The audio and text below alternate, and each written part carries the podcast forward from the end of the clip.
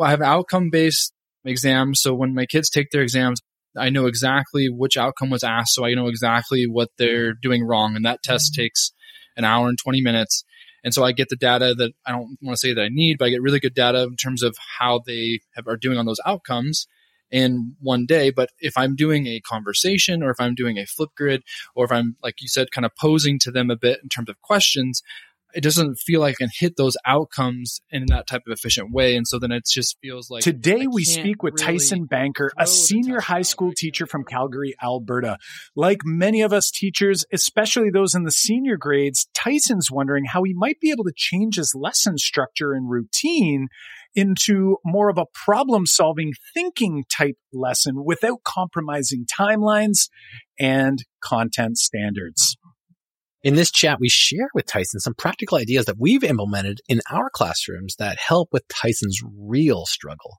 This is another math mentoring moment episode where we talk with a member of the math moment maker community, a person just like you, who is working through some problems of practice. And together we brainstorm next steps and strategies to overcome them. Kyle, are you ready? Let's do it.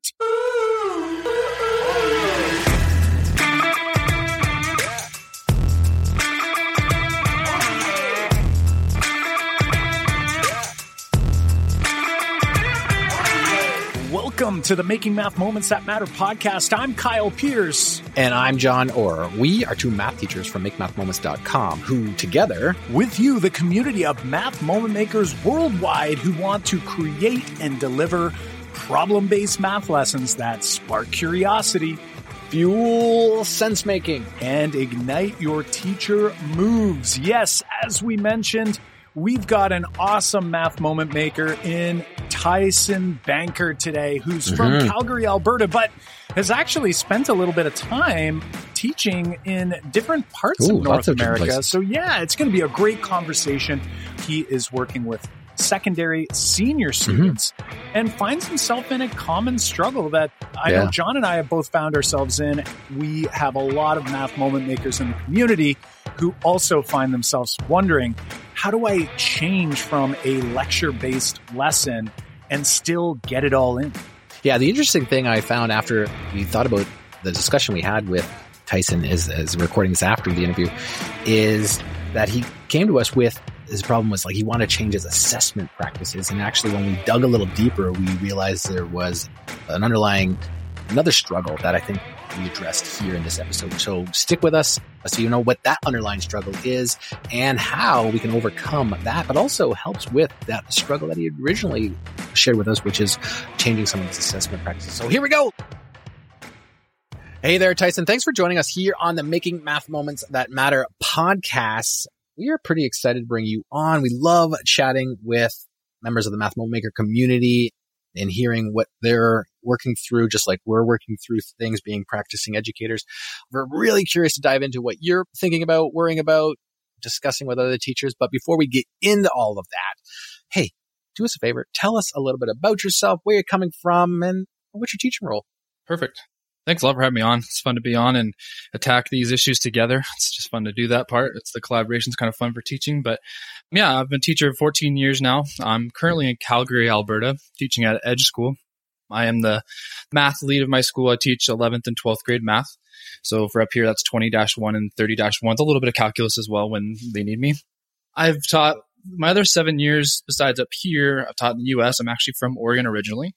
So I've taught in Oregon for two years, Kentucky for three years, and Hawaii for a year. So I have quite the gambit of places that I've taught. It's been kind of fun.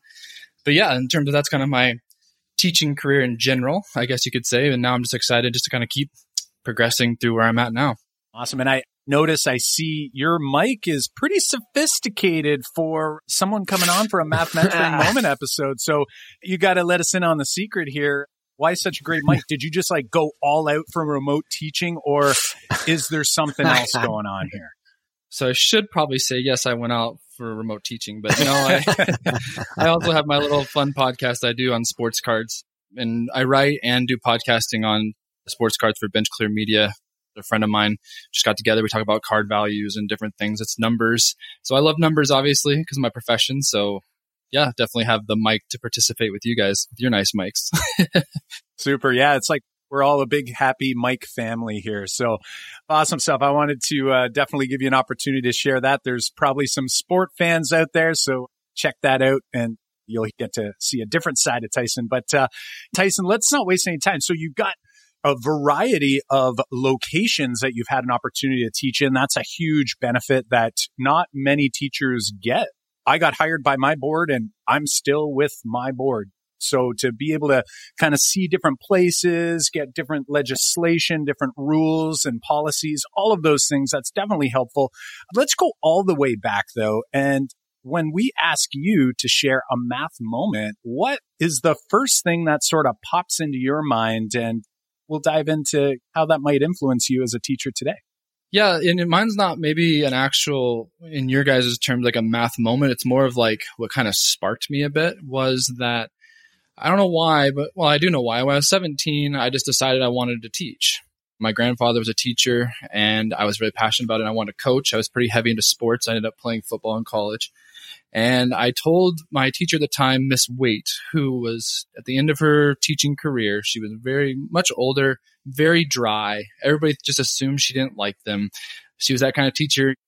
And I told her, Hey, I'm going to be a math teacher. And I just couldn't believe it. She opened a cupboard and gave me four binders of resources and just said, you're going to love it. And I just like whoa, Miss Wait has a heart. Like, I just couldn't believe just like they were like how she just said you're gonna love it and go for it, and I just like wow. And so just seeing Miss Wait kind of spark me in that way is kind of my math moment that I really enjoyed. So I just, yeah. Awesome. I was just going to say that's like that weird moment where you realize teachers are human beings, right? It's like you walk into class every day, either in high school or elementary school, and you're like, okay, there's this person who you're a kid you think lives there and that's their only role in life is to like be a teacher. And then all of a sudden you like see them outside of school and it's kind of weird, right? And then having a moment like you had where it's like, now I, hey, this is going to be amazing for you. Let me like turn my teacher hat off for a moment and talk to you like a colleague. It's the same type of feeling you get when you teach alongside your own teachers, which is I actually have never had, but I've ran into some at a conference before, and I thought that was super weird too. So super cool. I'm wondering, like, now you've talked about this humanizing moment for an educator. How did that moment say now influence? Like you've obviously remembered that all these years later. How does that uh, influence your teaching today, or how did that influence your teaching when you started teaching as well? I think that was just kind of the spark that I could do it that was going to fit for me as a profession. My grandpa that was a teacher, he just said, I asked him why he was a teacher and he just always said, it's kind of true. You got to do what you love. My grandpa had a lot of different jobs. He owned a store, different things. And he said, do what you love. And he loved teaching. And I just felt like spending time with kids, teaching kids, coaching sports, like I just couldn't think of a better job. And so that's what kind of inspired me. And that's why I like math so much from, I do approach it a lot from a coaching perspective, a lot of techniques and just trying to see the vision and just those different things. So I think for me, my passion of math comes from sports and coaching, I would say. I love it. That's awesome. And I was going to ask, like, did you try to maybe emulate your teacher that you referenced there and sort of be this maybe mysterious or quiet guy until somebody asks you, Hey, I want to be a teacher. And then all of a sudden you're their best friend. Or does that influence how you structure, maybe even like the culture of your class or helping connect with students? Like, has that influenced you? Because we just recorded another episode this morning and we were just referencing the idea that like I remember the first few years of teaching it's almost like I forgot there were kids in front of me because I was so concerned about the math was so concerned about planning my lesson and making sure I covered stuff like did that have an early influence on you or did you kind of fall into the trap I fell into which is like whoa I just got to get my lesson plans done and get through this lesson no, I think in terms of what was important to me, probably came actually from my mentor, Garth Lind at my school. He was also a track coach and coached me a little bit. And I ended up coming back to that. My high school that I went to, I ended up coming back to for my first two years. So I had that kind of colleague to colleague thing you're talking about. And he was kind of definitely more of the like relationship guy and building that trust guy. And I think that that's kind of where a lot of my strengths or a lot of things that I work on with my students is building that relationship and trust to like work with me on the concepts or the things I'm trying to get across. So I'm, I think in terms of my, my approach, I, I'm the open door teacher, I have a Remind text app. My kids text me at 9.30, 9.45 at night sometimes for math questions. And I love it because I just see that they're engaged, that they're trying. Even, you know, I just screenshot me a picture and I'll have my math book on me. It's always funny. I'll get a text like I'm out with lunch with my family or something and I'll get a, a remind text from a student be like, Hey, I don't get number seven. I was like, okay, well, can you tell me the page number or send me a screenshot? Because I don't have the book memorized. So, so just a different sometimes things like that. But I would say, yeah, sometimes I do. So I think for me, it's been mostly like relationship building and the mass of kind of the driving force of the coaching for me of building those relationships. Awesome stuff. Tyson, let's uh, dig a little deeper here. What's the current pebble in your shoe in your classroom or your teaching or your, as you're getting ready for school?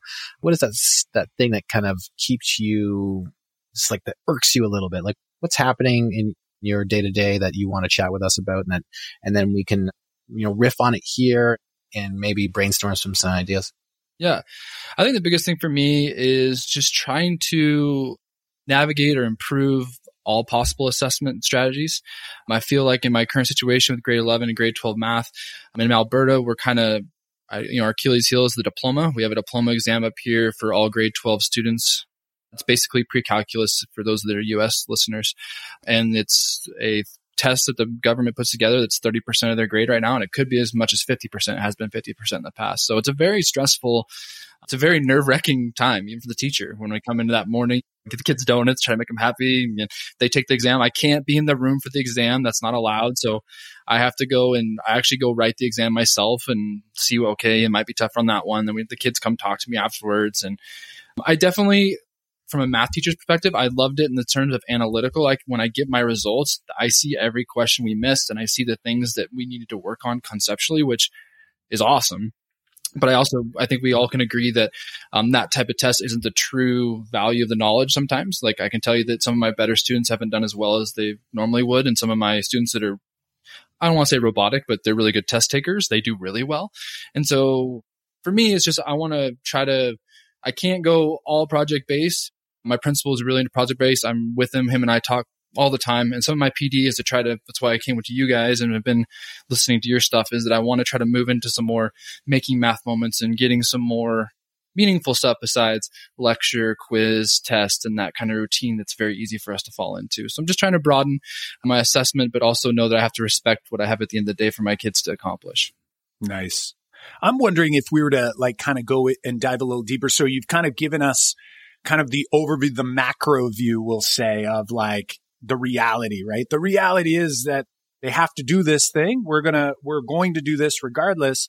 Um, can you bring us to more of like a micro view as to like what does assessment and evaluation maybe look like? It sounds like you're probably tinkering with some ideas. So maybe you got a few changes over the past little while. And I guess a big question for me is what are the maybe main concerns. Like when you do go to make a change like what that little the red devil on your shoulder who's sort of giving you bad advice like what's it saying to you not to do or why you don't want to do certain changes?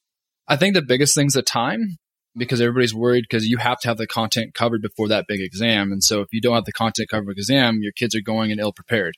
And so that's the biggest thing on my shoulder is that if I take time to outline or do a week long project for one of my 25 outcomes, okay, now I'm against it and we're going to have to really press forward. So trying to find things that we can kind of that can kind of weave in good in terms of time. The things I have tried, the things I really enjoy, I enjoy Flipgrid. I really like when my kids can verbalize the processes or the problems that they're working on. Flipgrid, if you're unfamiliar, is recording app, which they record themselves. A lot of times my kids record themselves doing a problem out and just talking through it. Everything I tried in terms of through COVID with online teaching, the validity is really hard online for assessing kids. When you're sending them a quiz or sending them a paper, you show Showbie quite a bit, which is a paperless tool for I use for formative as well. But anyways, sorry. In terms of that, the oral stuff, I did an oral quiz one time where I had the quiz, like I did all my kids and it took five days doing an oral quiz. And so I feel like a lot of my other ideas take a lot of time. And so then like, how can I kind of condense it so that I get, I loved the oral quiz. I got what I wanted, but then I'm like, okay, I used five days for, uh, it was, I had to cut a 12 question quiz to four questions each, you know? So it's like, I'm really sacrificing a lot of data, I guess you could say. Right. And I would definitely agree that time is definitely an issue when you have to, especially in grade 11 and 12, those kids are taking those graduate exams and there's a lot of stress there because we got to cover things and we got to make sure that they're prepared. You're not creating that test yourself. And it sounds like some of the approaches do take some time. And I think that is definitely an issue. I think we can come back to that for sure. I'm wondering, like, to dig a little deeper here, like, you've shared some tools you've used.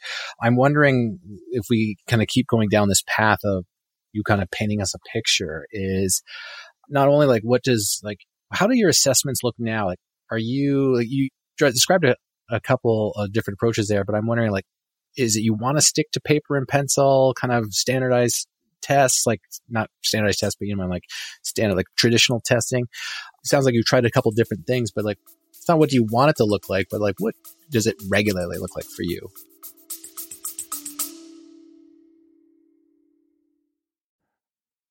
Hey, Math Moment Makers, Kyle here, and I've got just a quick message specifically for our district level mathematics decision makers out there. Do you feel like you're spinning your wheels when making district level goals for mathematics programming from kindergarten through grade 12? Setting new goals each year only to find little to no real shift in pedagogical practice or educator content knowledge across the district as a whole? Take a moment to book a short call with our team so we can learn more about your specific district and educator learning needs in mathematics so we can assist you in taking the first step of many in the right direction. Visit makemathmoments.com forward slash district to book a web call with our team today. We have a limited number of spots for districts just like yours, so don't wait head to makemathmoments.com forward slash district and grab a spot in our calendar now. Yeah, sure. So I think the picture I'll probably illustrate regularly, you'll kind of see while I, I have this pebble in my shoe. Like I, is because a lot of my thing is a lot of pencil to paper, but I really, I think one of my strengths is that over my years teaching, I've continually, gradually just kept increasing my formative feedback. And I think that that's been really key to my kids' success and the things they want. But sure, the tools that I use, the, I talked about Remind already, and that's basically how I use it, just kind of a easy way for my kids to reach me outside the classroom. I use Showbie for a lot of my formative paperless stuff. It's just less paper in and out, and it's easy for me to mark on my iPad different things. And what I do with a lot with that is I kind of do like Monday concept quizzes. So whatever we learned that last week, I just put a concept quiz on there. It's formative, so the kids know it's kind of risk free, just to see where we're at in terms of concepts. And so then uh, they get feedback that Monday. So that week, week that next week, we can kind of touch up. We need touch up as we move forward because we're kind of always moving forward. We basically have to have a new content every day to reach where we have to go in terms of content for the course. So that's kind of my day to day. I start with the warm up, kind of go through my the concept about 25 30 minutes. Then we have a practice or I use Desmos quite a bit for some visualization, especially for translations and transformations of graphs and stuff like that. I find that fun. They my kids would like the marble slide. If you've ever seen the marble slide games on Desmos, they're pretty fun. So different things like that.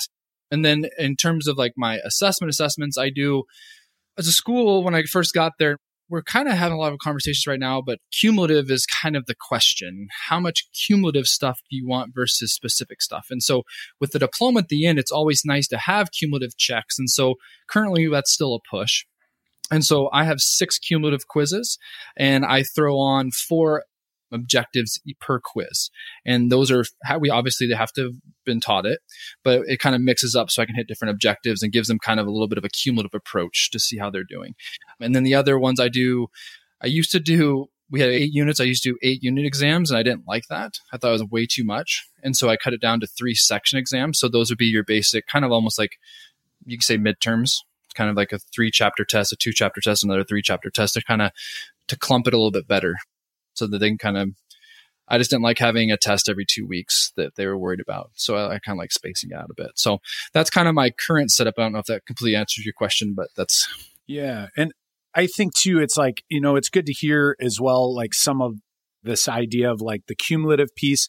Jon and I definitely promote that idea, having some things from the past, it can really help you see where maybe some of those gaps are in terms of like things that didn't stick, or maybe you thought that they understood it and maybe they didn't understand it as clearly as we might have thought when it was familiar.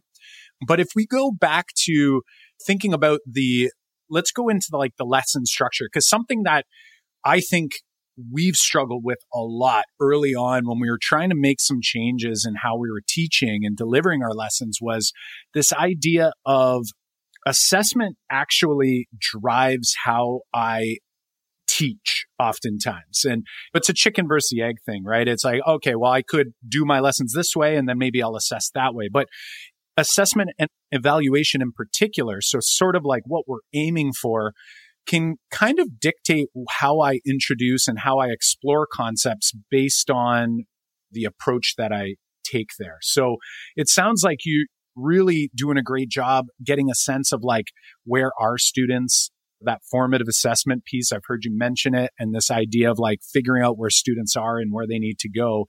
How about from like a lesson structure? You are teaching senior grades and I do know one of the challenges we hear from senior grade or senior level teachers is they look at like middle grades and they go like i see how a problem based lesson could fit here.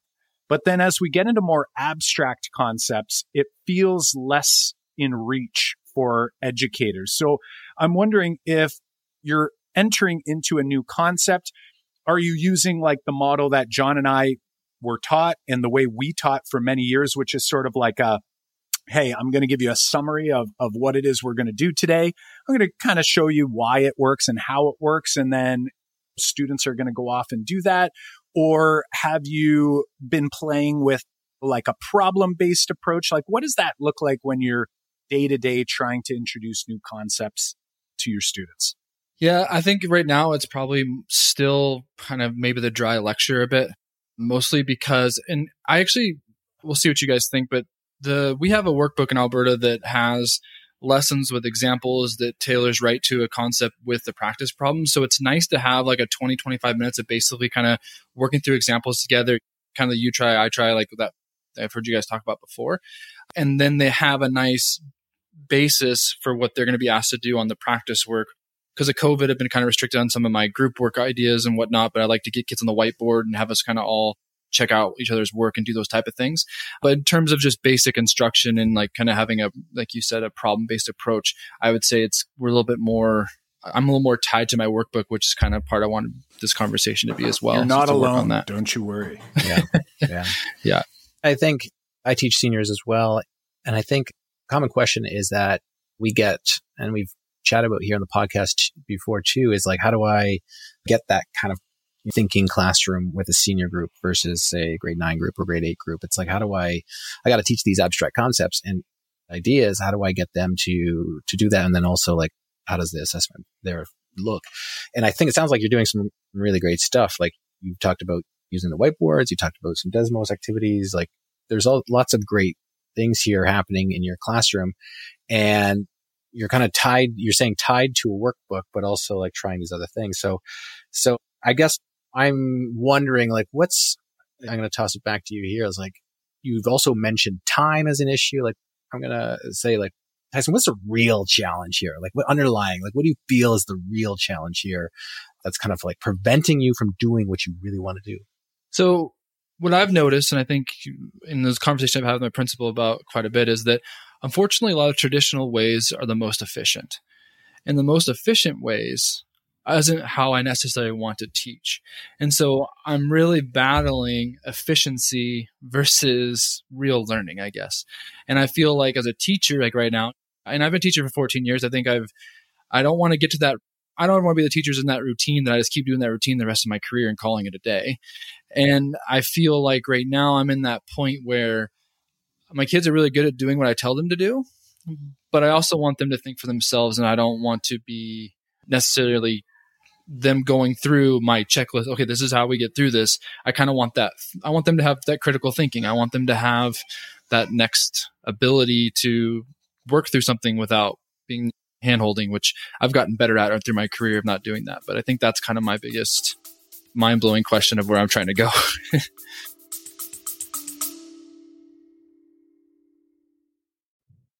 hey there, math moment makers.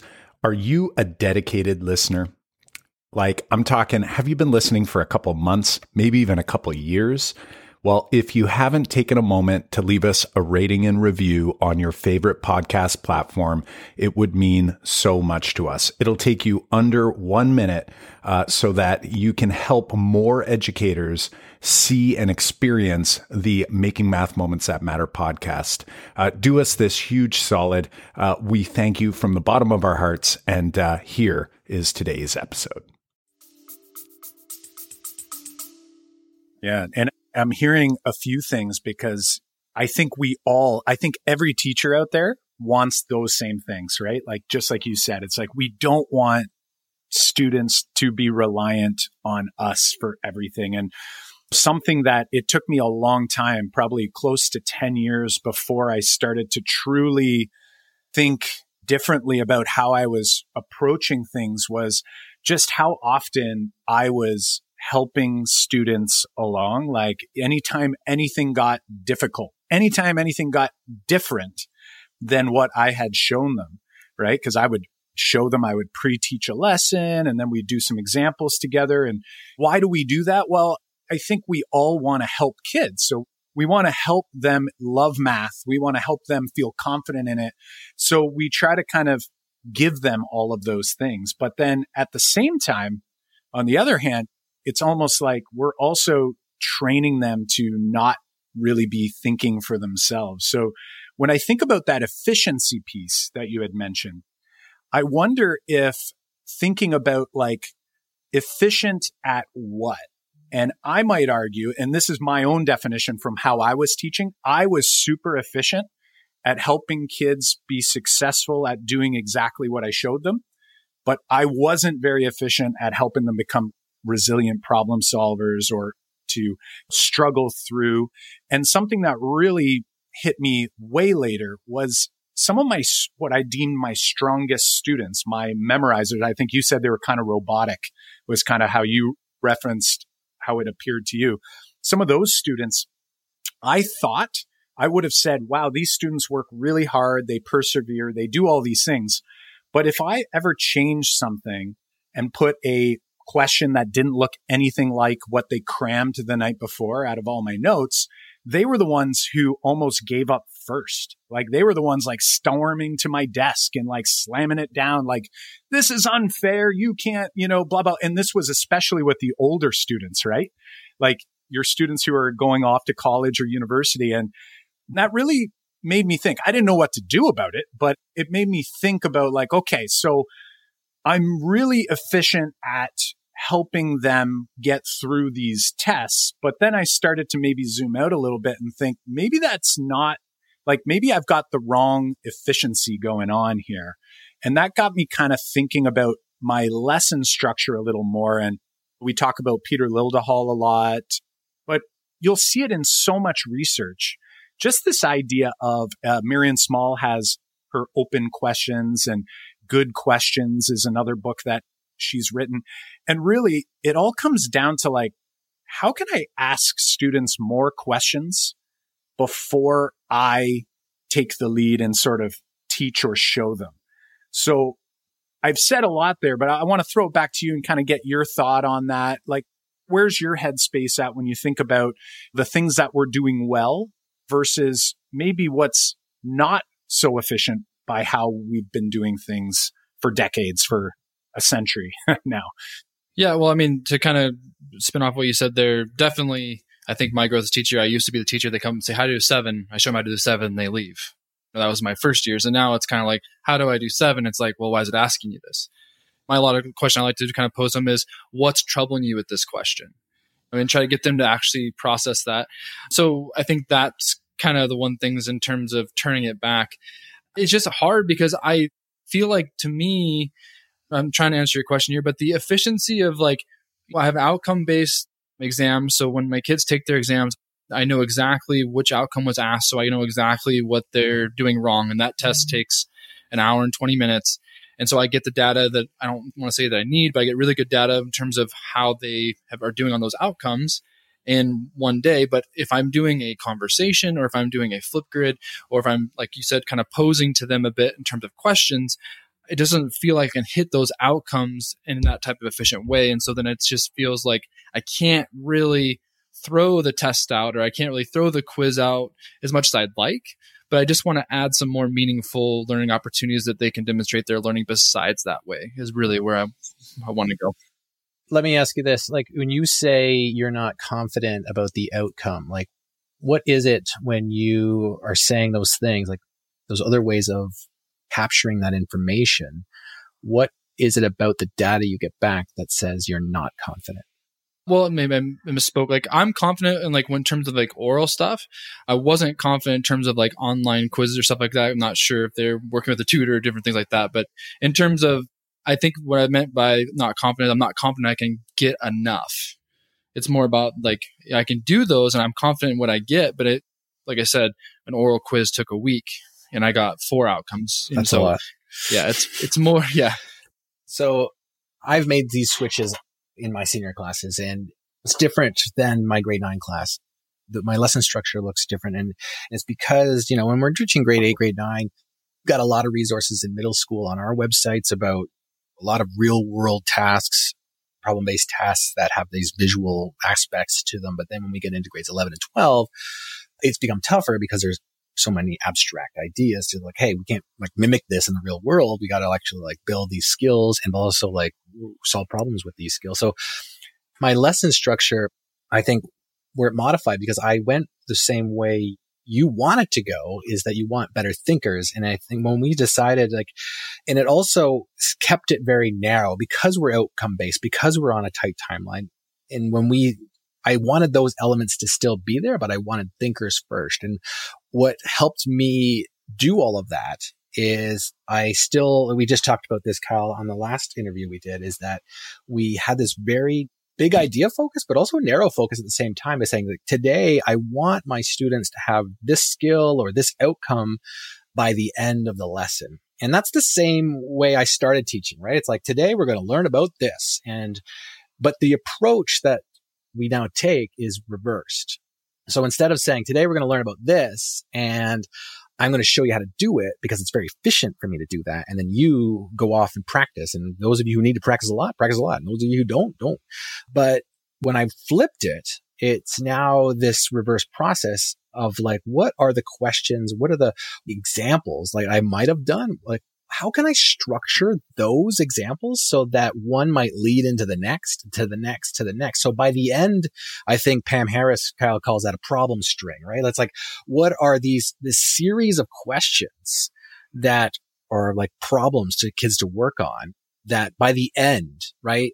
I've really done all the examples I was going to do anyway, but they were structured in a way that it was easy for the kids to kind of work through them. And then I just walked around and it helps different groups at different times, but it was all done vertically, like what Peter Liljedahl suggests, and it all done in group work so that we're talking about these ideas. And like when we made that switch, that kids were working through these ideas early in the lesson, it gave us an opportunity at the end of a lesson to kind of consolidate and connect and go, Hey, we're going to, we're going to talk about what strategies you took here and why was that strategy better than this strategy? Like who, who did solve that one? And then by the end, it's like now we could take a note if we need to. And it's like almost like it's the same time frame as my efficient lesson before, but it's reversed because I had thinkers first and then we consolidated after. And that, and that one kind of rotation switch allowed us to stay in the same time frame for a senior class allowed us to cover the same ideas.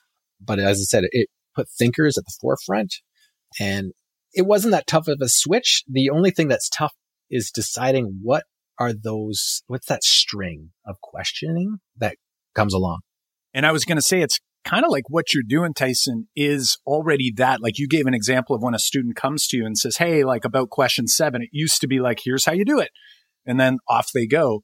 It's almost like how do you come up with those same questions you're asking them, right? That student came in, you're going, well, why are they asking you that? Like, what's important about this? Where are you stuck? It's almost like, how do I take, I look at my regular lesson for day four of this unit that I'm going to be teaching. And normally I would like probably define some things. I throw up like kind of a, an explanation of like the thing we're going to do.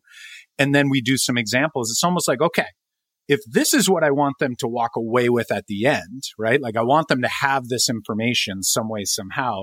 I wonder, how do I take that first example and how do I ask it in a way that students could take what they've already got in their back pocket, not necessarily like a formula. Like we're not saying like just calculate something, but to get them to kind of get at the nuts and bolts of like why it's happening. And an example that is pretty abstract, but something that I know has really shifted our thinking is when we're working with quadratics and we're factoring. Like I used to just be like, Hey, it's factoring. We're going to use this thing called product and sum and the product is this and the sum is that. And then like day two is like, well, what happens if there's a number in front of the X, the X squared and all these things. But instead now we kind of, we give them these algebra tiles and we're like, Hey, can you make a rectangle?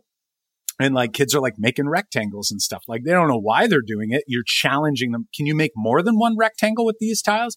Oh, shoot, you can't. Or in this case, you can. Or, oh my gosh, this one's a square. And then it's sort of like from that, you're like emerging this idea of like, huh, I wonder what this looks like symbolically. And I can say it two different ways. I can like count all the pieces individually. Like here's an X squared. There's three X's and there's six or whatever your numbers are. Or I could look at the dimensions and I can look at it from an area model perspective and say, oh, there's like an X plus two times an X three. Oh my gosh, that's the same thing. And we can make some connections back to like multiplying and distribution and all of those things. So it's like, I think the hard part is now, like you've got this course, you've got what you want them to walk away from. And now it's kind of like, what's going to be like the hook? And it doesn't have to be hook like cheesy, suck them in and then just give them a note later. But it's like, what's the question I can ask them that every student could throw out an estimate or a prediction or give like, even if it's just like a guess as to like, what is it that is going to come out when I do this thing? And then sort of like lead them down this path towards some mathematical idea that was created by Pythagorean or someone. And I have those moments of like thought of what you're saying too. Like, and I try to do those things. Like, for example, I really like in my kids, they get overwhelmed because logarithms just look crazy. Like kids just get so overwhelmed with logarithms. But I like saying, what's log of, of 30? Like, just give me a rough estimate. Okay, well, it's between 10 and 100. Well, is it closer to 10 or 100? And they're like, well, it's closer to 10. It's like, so then it's probably close to one, isn't it? And they're like, what? you know, it's just like getting them to kind of understand that it's actually a value and getting that kind of thought process. I think to what you're saying about the quadratics is definitely is what I'm kind of going for. I want them to think that way. Yeah. And it's all about like, I think the word for me is reasoning. And that to me, like, I thought I knew what that meant for a long time, but it's like I realize every day that more and more I'm realizing that when I can get students reasoning, it's like I don't have to say a whole lot. It's like what I say is like through the form of questioning, like purposeful questioning. And it doesn't have to be like for a real world purpose. I think sometimes we get mired down by this idea of like, it's got to be something I can apply in the real world. And it's like, it really doesn't. It just has to be something that students can enter into, right? So everyone can understand what it is you're asking them. And then all about like approximation, estimating, predicting. And I think that allows everybody to enter into a problem and it gives them, I think in the long run, it also gives them sort of like a failsafe when this standardized test comes and they do rely on a calculator. They can think it through and go like, oh, is that reasonable? Like, is that number reasonable? Well, because Sir had me reasoning throughout this entire course, this totally makes sense. And I would just say holding back on the giving or gifting of information. Not saying we don't give it to them. Not saying we don't explicitly share that information, but it's like if I could just hold off on it just a little bit so that everybody enters into the problem and then we sort of make sense of it afterwards. And like the word logarithm doesn't come up yet. We like name it logarithm later. So it's like, what's the question that's going to let us land in that zone? Yeah. And I find that uh, just to build off what Kyle is saying here is that when you do that, what we found is when you are doing the mimicking type lesson, which we've all done, is that it was I think a year or two ago where I reflected about you want better problem solvers, you want better thinkers, you want this reasoning that Kyle is talking about. But at what time during my lesson did I allow kids to actually do that? Right, like we didn't create problem solvers. So the kids were doing poorly on new problems, right? So you give them a problem that they had not encountered before. And where do you see that? On tests you didn't create, right? Like you didn't create this test or you didn't create that resource. And you're like, wait, I can't give them that. I found that on the internet. I can't give them that because that's not, I didn't teach them that or I didn't show them what that looks like. It's different. It's not something that we've done. And, you know, I often reflect that it's not fair, right? But we did say that earlier in this episode and it is because that at no time during my lesson planning did I give kids the opportunity to experience and solve problems they were not shown in advance. And when I made that flip to say, Hey, we're actually going to do this every day. We're going to experience problems we don't know how to solve and we're going to work through them and solve them. And then by the end, we will, or by the end or by the end of the next day, we'll, we'll have learned techniques on how to solve these going forward. And when you communicate that to students too, they, that lightens the load on them They say like, the frustration is gone when they don't see a problem or they see a problem that's unfamiliar. And then when they encounter problems that are unfamiliar, they are in a better position. Like Kyle said, they've got these tools now to solve these unfamiliar problems. And hey, when they see them on a standardized test that you didn't create, that frustration might not be there anymore. Yeah, no more panic. that sounds really good. I think you have a lot to chew on in terms of, and uh, you know, we do have 90 minute periods. And I think just listening to you guys talk, I think that my biggest thing is that I maybe put too much ownership on them for practice in those 90 minutes rather than like you could kind of think stream like maybe having like a think stream or a stream of like you said kind of working through those thoughts and concepts and then kind of touching up the concept and then practicing like kind of having more i can see that working in my class for sure. Yeah. And i'm even thinking too like for when i reflect back on it I think of all of the, I'll say just missed opportunity for myself to get the earlier I can get students truly thinking. Cause like we always say, when I was doing examples, I was asking students to participate, but you get kind of the same students and you're usually throwing these like really soft toss, soft toss sort of questions, right? Like help me out with this calculation or whatever. I'm not like having them truly reason. I'm like, imagine if let's say I'd given four or five examples, if I could set it in such a way where I've given them enough of a runway where they could actually take some time to work through this example with a group, they might not come up with an accurate answer or they might not get it, but it's like it gives me that formative assessment piece, like you were saying, because you also mentioned how it was kind of unrealistic to do some of the things that you found you got the most information from, right? Like having conferences and sitting down with students or having them record videos. It's kind of like you get that in the moment and it allows you to be a little bit more nimble to pivot or proceed or hey, normally I would give six examples. I'm sort of like, why am I going to do example three? I'm going to throw example four at you. And I want you to work with your neighbors and let's see what you come up with and where are we at? And let's get a sense of where we're at. And it's almost like they've now they're getting that homework practice in throughout the lesson, like through the experience versus sort of this kind of waiting. I know I was that kid. I would sit in class and I'm like, I'm not writing down a single thing until it goes up on the board. Right. Like I would just wait. And there, there's students that would wait. They're like, I don't want to have to erase it or use whiteout.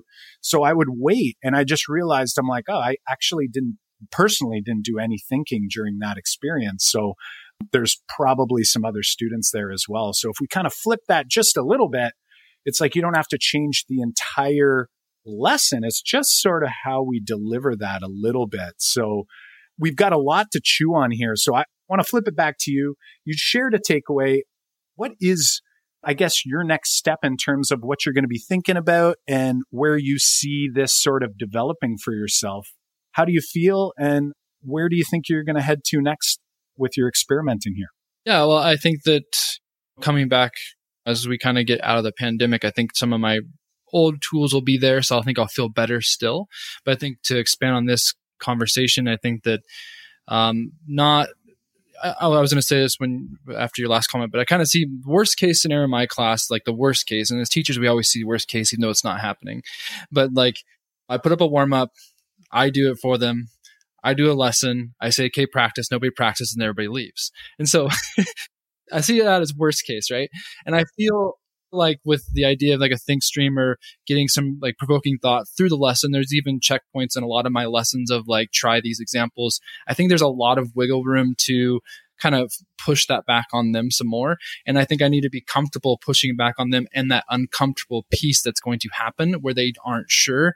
I think that as a teacher, I naturally, when my kids struggle or they feel uncomfortable, I want to fix it. And I think that just this conversation's kind of helped me realize that I can kind of put my hands back and say, all right, well, let's, what, what do you, you want to go on the whiteboard? Like, how are you feeling right now? What's troubling you?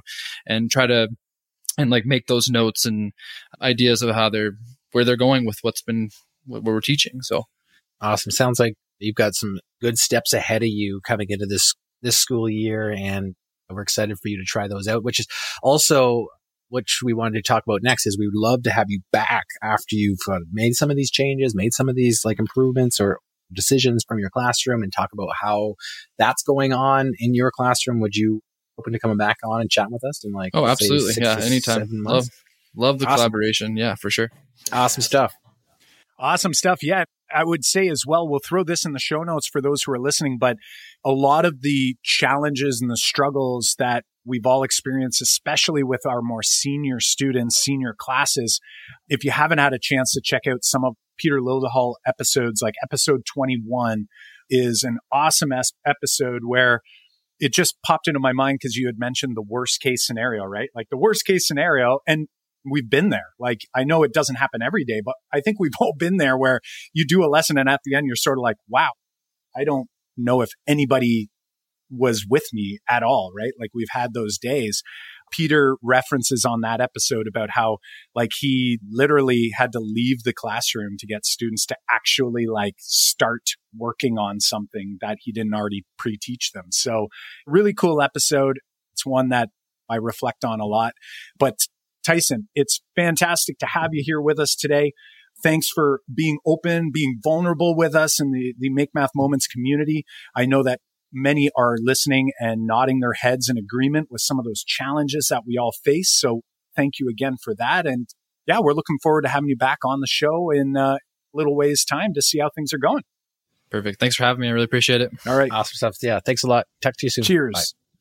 As always, both Jon and I love diving into math mentoring moment episodes because we get a chance to dive into common problems of practice. And I'm going to argue that we've probably all been there, or maybe we're currently there and still working on them. So it's great to have someone come on the show, just like Tyson here, be a little vulnerable with us, let us know where things working out really well. Sounds like Tyson's got an awesome thing going there and obviously has a lot a lot of concern for his students to make sure that they have the best experience they possibly can. So hopefully you've learned something here. I know we have in this episode and remember, you got to be reflecting on your end. So how are you going to do that reflection? Are you going to talk to a colleague on the phone, maybe write something down, or are you going to do something else? Maybe a sketch note, right? We don't want to lose what we've learned here like those footprints in the sand. Yeah, you got it there, Kyle. And Another option uh, for you is uh, head on over to our private Facebook group or at Math Moment Makers K to 12. We've got an active community in there helping each other answer questions, pose questions on many different topics. So get on over to our Facebook group. Also, you can tag us on, on any social media platform at Make Math Moments and we can get back to you. Absolutely. And Academy members who are listening in, we've got a lot of active Academy members in the community area. So even if, let's say, you're not deep into a course like our Transforming Your Textbook into a Curiosity Machine course, you might be taking a little bit of time to maybe dive into something else. Be sure to get into that community, share what you're up to in your classroom. What is your pebble in your shoe and share it with the community members. Lots of active participants in there. And also remember, hit that subscribe button. I think Jon's made the switch over to Spotify for his podcasting. You might be on Apple Podcasts or Google Podcasts or some other platform. Make sure you hit that subscribe button. And remember, many of these are now video interviews on YouTube. Hit that subscribe button, ring that bell, and you'll be notified anytime we release a new YouTube video. Show notes and links to resources discussed in this episode and complete transcripts from our episode here is uh, hosted over at makemathmoments.com. Well, my Math Moment Maker friends, I'm Kyle Pearce. And I'm Jon Orr. High fives for us. And high five for you.